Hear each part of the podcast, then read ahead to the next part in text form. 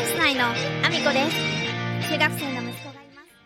夢に向かって皆さんおはようございます。岐阜県出身、岐阜県在住、ダンサー、スーツアクター、インフルエンサー、ケントモリプロデュース、チャンス内のアミコです。おはようございます。本日もアミコさんのおつむの中身をただ漏れさせていきたいと思います。よろしくお願いします。本題に入る前にお知らせをさせてください。現在開催中ですね。5月3日から5月14日まで岐阜県にあります岐阜メディアコスモスというおしゃれな図書館でえー岐阜アートギャザリングという企画展示が開催中です。こちらの下博康さんの作品の中に私が参加しておりますので、ぜひ見つけに来ていただきたいです。TikTok や Instagram で大変話題となりました、弁天様。えーそしてミッドジャーニーなど AI の画像生成技術を用いて作られた、えーフェイクブック。えーそんなね、あの話題の作品も、えー一緒に展示されてますので、ぜひご覧いただきたいです。よろしくお願いします。そしてもう一つ、えーこちらも岐阜県になります。えーこちらは5月12日から5月28日まで、こちら岐阜県にありますギャラリー小さい家というところで、えーギャラリー小さい家の10周年記念企画、私の中の私という企画展示がございます。えーこちらで寺巻さんの作品の中に私が、えメインで出演させていただいておりますので、ぜひご覧いただきたいです。よろしくお願いします。そんなこんなで本題に入ろうと思うんですけども、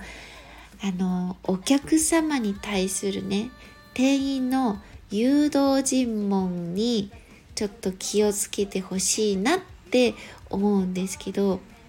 これはね、私が昨日実際にあのスタッフの子に注意したお話なんですね。あの、まあ、ざっくりその内容をお話しすると、お客様が、えー、と新築であのお家を建てられてそこにお引越しする時用のあの家電製品一式をご購入されてで、えー、とその中でですねお客様があの購入された後後日この商品だけは配達じゃなくって先に欲しいんですって言われたりすることがまあまああるんですよね。でこれってあのお客さんが悪いわけじゃなくて実際には私はスタッフが悪いと思うんですね。あの、まあ、中にはお客様が急遽こういろんなね予定が変更になってお客様都合でっていうことももちろんあるんですけどこれね結構な確率でスタッフのあの話し方で防げるんですよね。であのこれ何が言いたいかっていうとあのお客様が買われた商品配達用に商品を準備するので配達をするためのセンターがあの基本的には別であってそこから配達するように準備をしてしまうのでお客様が急遽この製品だけあの別で欲しいんです先にあの手元に残しておきたいんですあの先に受け取りたいんですみたいなことをあの後から言われると間に合わないことがあるんですよ。配達用に商品を全て発注とかあの手配をしてしまっているのでそのルートをそこから変更するって結構なあの手続きがいろいろややこしくて簡単じゃないんですよ。でお客様にあのそういう形でご迷惑をおかけしないようにこちらもあのお客様にあの商品こちら全部お届けこのお日にちでお届けしていいですかって聞いて伝票をあげてるんですね。配達の手配とあのお客様に直接お渡しして受け取りに来てもらう手配で全然違ってくるんで必ず確認して伝票をそういった形であげてるんですけど結構な確率で後から「すいませんこの商品だけ先に受け取っておきたいんですよ」って言われることがあるのでそれを防ぐために、まあ、店員はそのご案内の時に聞いてるはずなんですけどこれって誘導尋問しちゃってるスタッフ結構多くて。まあ、お客様もあの商品をあの新築の家に届けたいって見えますよね。で、まとめて必要なものを買っていきますよね。で、結構たくさんのものを買っていかれる方もいらっしゃるでしょう。そのね、風邪一式とか、あの、まとめ買いすると結構ね、たくさんの量になるので、そうするとお客さんって、あの、そのお家用に買ってるからそこまでは想定してるんだけどその配達よりも前にこれだけは揃えておきたいこれだけは手元に持っておきたいっていうものってその時に想定するので結構難しかったりするんですよね。まとめて買ったりするから、結構考えることもいっぱいあって、で、エネルギーもいっぱい使ってるんですよね、お客さん。ここにこういうものが必要だから、で、これがこういうのが必要で、で、これはサイズ的にこれがこのくらいのものが必要で、で、ここには設置できるかなとか、いろいろお客様に考えていただいてるんで、お客様も脳みそいっぱい使ってるんですよ。だから、あの、その時に、後になって気がつくことってもちろんたくさんあるんですよね。だけど、これでお客様が後から言って、すいません、その日にちまでには間に合わないんですよっていうことはやっぱりできるだけ避けたいし、お店の方としても手続きいろいろ変更すると、まあ、不備が起こったり、あの、手配ミスが別に新たに別のもので起こってしまったりっていうこともあるので、できるだけ伝票って1回で全部正確に開けちゃいたいんですよね。後から操作するのって結構ややこしくなるんで。なんですけど店員さんがこれ全部この日に配達でいいですよねっていう聞き方をしたらお客さんは「はい」って言っちゃうんですよ。これ誘導尋問なんですね言っちゃうと。なんでかっていうとお客様がそれだけ頭を使ってるから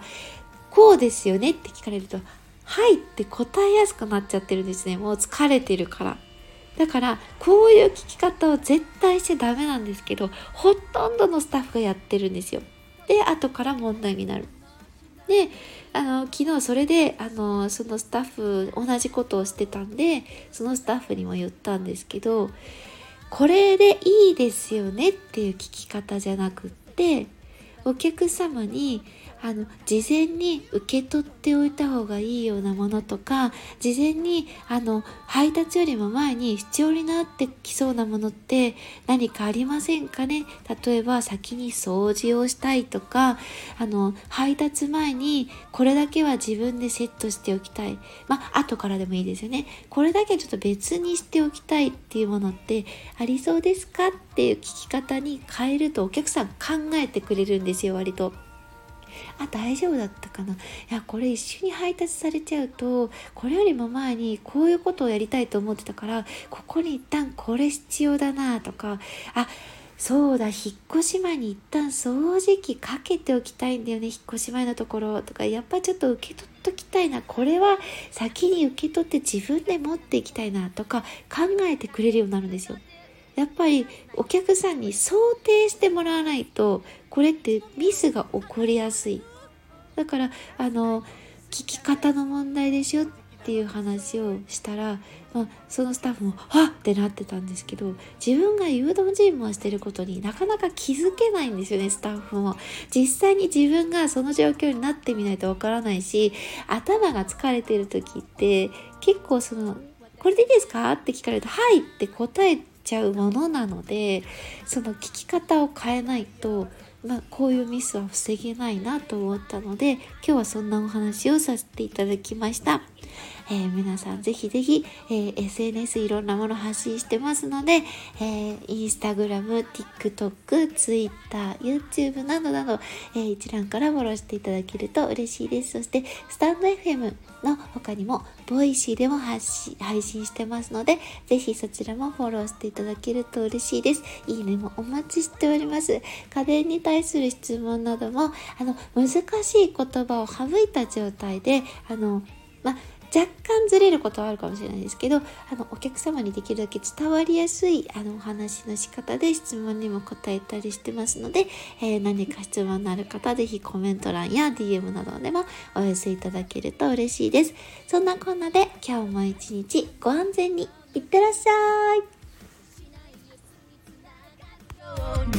を支える宿の味方。